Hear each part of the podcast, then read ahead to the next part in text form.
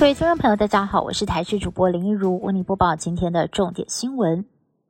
昨天豪雨狂炸嘉义山区，多处土石崩落，冲进了嘉义县竹崎乡文峰村十多户民宅，所幸无人受困。不过，据传出了有丧家来不及搬运家人的遗体，遭到了土石掩埋。原定在今天要出殡，直到今天接近中午才终于找到了遗体。另外，在县市交界处的永清二号桥，水淹一层楼高，有多部车被灭顶，更一度有多人受困。第一时间抢救三十二人脱困，但是今天早上水位退去，却发现有一对。对七十多岁的夫妻未能从车内及时逃生，不幸身亡。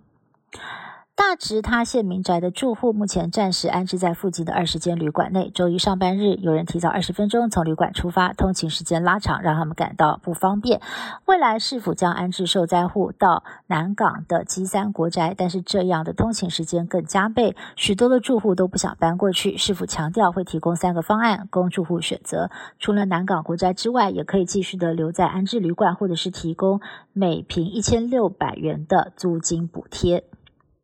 台北市大直街房屋倒塌事件原因指向基泰建案施工不良，但是台北市议员王世坚爆料，早在四十四天前，工地的监测资料就提醒建物倾斜大于警戒值，明显出现异状。今天到法院追加告发基泰涉嫌不确定故意之杀人未遂罪，而台北市政府也针对了住户的财损，对基泰申请第二波的假扣押。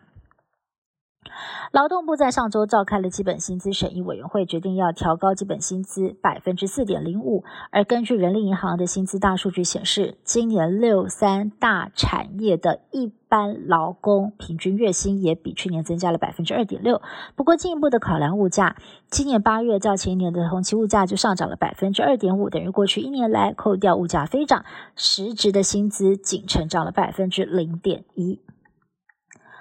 农历七月，全台湾各地都有普渡，而澎湖的丰贵社区不只是拜好兄弟，还会拜外国的殉职将士，会准备一桌盟军桌拜的贡品，非常的特别哦。不只有荷兰煎饼、法国纸包鱼等等，都是在台湾的供桌上难得一见的贡品。另外，苗栗县铜锣乡的五福庙，之前因为疫情停办了两年普渡法会，今年恢复复办，庙方准备的六千五百盘贡品，短短一分钟之内都被抢光光。中国国际航空有一架从成都飞往新加坡的空中巴士 A 三二零客机，在十号下午在空中发生了左引擎起火意外，机舱内白烟弥漫。幸好客机降落樟宜机场的时候，乘客紧急逃生，机上一百五十五个人只有九个人轻伤。